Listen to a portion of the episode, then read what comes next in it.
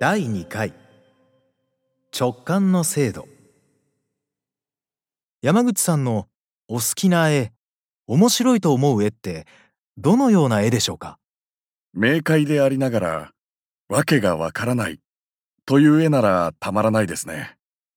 わかりやすいのにわからない。一見してなんだこれと思うんですけど、そのなんだこれが一本道で、別のどこかへ通じていそうな絵。はあこの道を進んでいけば何かいいものを見せてもらえるんじゃないか。そう思わせてくれる絵にはドキドキします。なんだこれ？とは驚きでしょうか？それともまた別の何かでしょうか？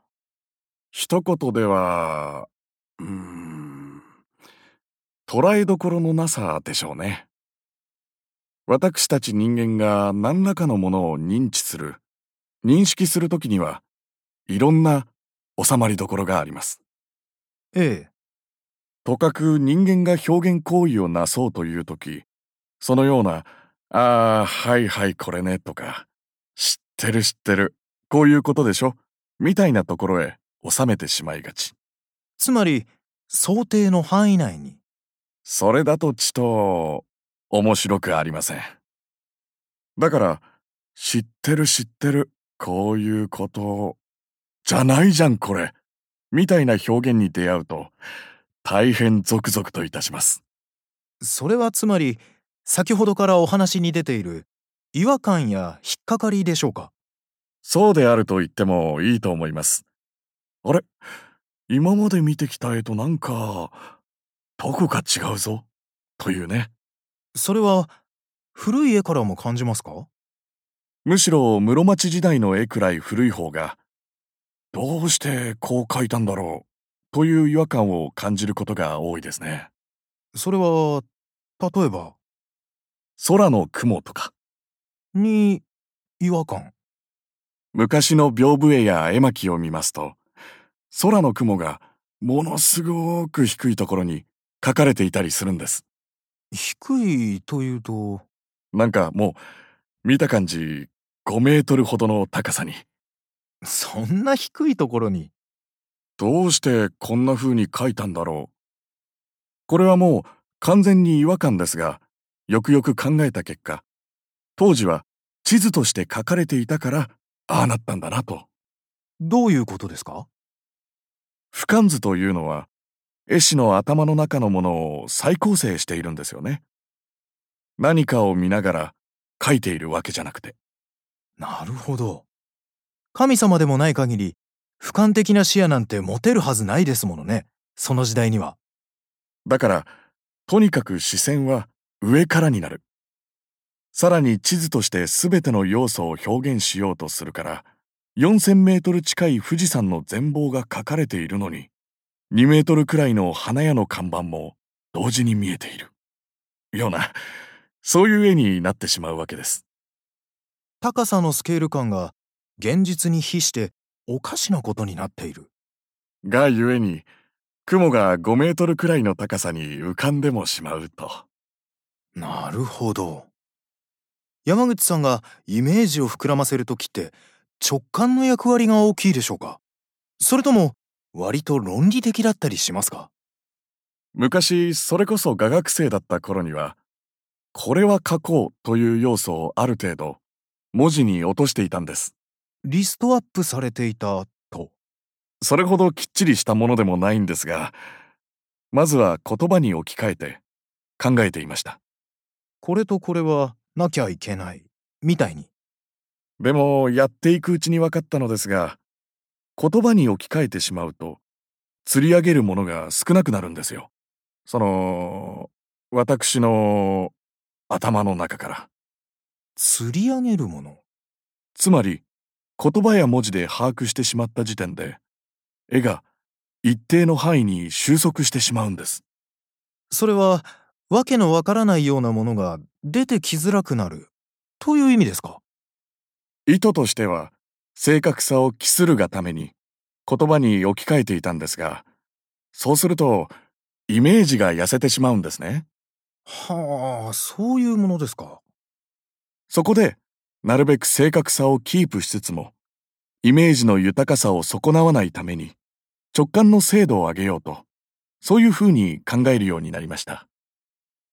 直感の精度。絵の中に表現したいものをうまく出せた時って、これって何なんですか？と聞かれても、ちょっと困っちゃうんです。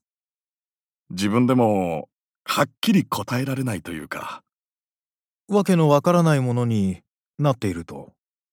でも、すべて言葉に置き換えてやっていた画学生の頃は、一つ一つ答えることができたんです。ここは、これこれこういう意味です。あっちは何々の隠喩で、そこはあれを下敷きにしていて、と。うん、なるほど。やがてそのつまらなさに気づきます。そうじゃなくて、書いた自分でも困っちゃうくらいの方が、見る方の人もいろいろな読み解きができるんですね。解釈の余地や自由度の高い方が、確かに見ていて面白そうな気がします。ですから、そのために今は言葉や論理よりも、ビカビカーっと光ったものの方を優先しているんです。それが、つまり直感ですか？黒澤明監督が七人の侍の着想を得た瞬間というのは、ええ。自衛のために侍を雇った農村は、信氏から略奪されなかったという文献中の一文を読んだ時だったそうです。ええ、そうなんですか？その瞬間、あの物語がひらめいたんですって。へえ。でも、その時点では前後の筋書きもないし、キャスティングだって決まっていない。ただ、自衛のために侍を雇った農村は、信氏から略奪されなかったという物語。という小さな塊があるだけの、あくまで直感的なひらめきに過ぎなかったはずです。ええ。でも、一番含んでるんですよね。その塊は、七人の侍のエッセンスを。なるほど。そこが一番豊かなんです。ですから、その後の作業、つまり脚本を書いて、キャスティングして、撮影をして、編集して、という一連の作業は、その直感的なひらめきを3時間半の映画に仕立て上げていくための、辻褄合わせでしかない、と。はあ、塊の周辺を整理する作業、ですか。つまり、あの七人の侍という映画は、細かい主要抹殺を積み上げて、ようやくたどり着いた物語ではない。最初にビカビカーっと光ったこぼれるほど豊かで小さい粒みたいな塊から逆算して生まれた物語ということですね。私の場合も全く同じなんです。最初にビカビカというイメージを打ち立てられるかどうか、ほとんどそこだけにかかっています。それが先ほどおっしゃっていた直感の精度を上げるということですか？はい。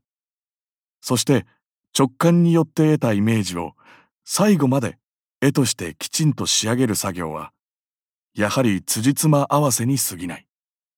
山口さんは本当は落書きが一番お好きだとどこかで読んだことがあります。要するに仕上げない絵が。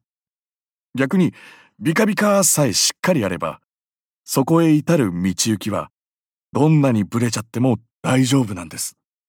そのブレがむしろ、ふくよかさになったりしますから。その、ビカビカという直感を身につけることってできるのでしょうか？絶対に身につけられる方法があるかどうかはわかりませんけど、そのためにやれることはあると思います。要するに、直感の精度を上げるためには、自分の中に基礎資料が入っていないとダメなんです。なるほど。つまり、インプットですね。山口さんの場合なら、たくさんの絵画を見るというような。ええ。絵だけに限らず、とにかく、いろんなジャンルの本を読んで、お芝居を見て、映画を見て。というようなことです。なるほど。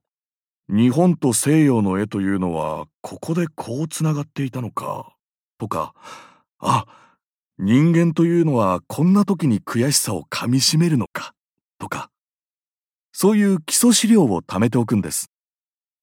アウトプットしていくために。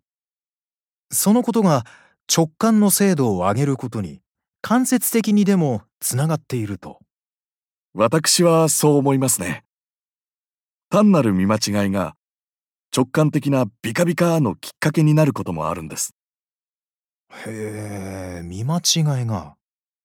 見間違いや勘違いというのは、ものすごくオリジナルなものですから。焼き豚茶ってなんだ？あ、やぶきた茶か、みたいな。なるほど。確かに、やぶきた茶なら、日本全国で売ってますけど、焼き豚茶は、味を想像するだに新規軸です。そういう見間違いや勘違いによって、新たなイメージを獲得できることがある。で、その見間違いや勘違いなどに遭遇するためにも、やはり基礎資料が必要です。つまり、山口さんが透明な技術によって表現しようとしているのは、精度の高い直感がもたらすもの。そうであればいいなと思います。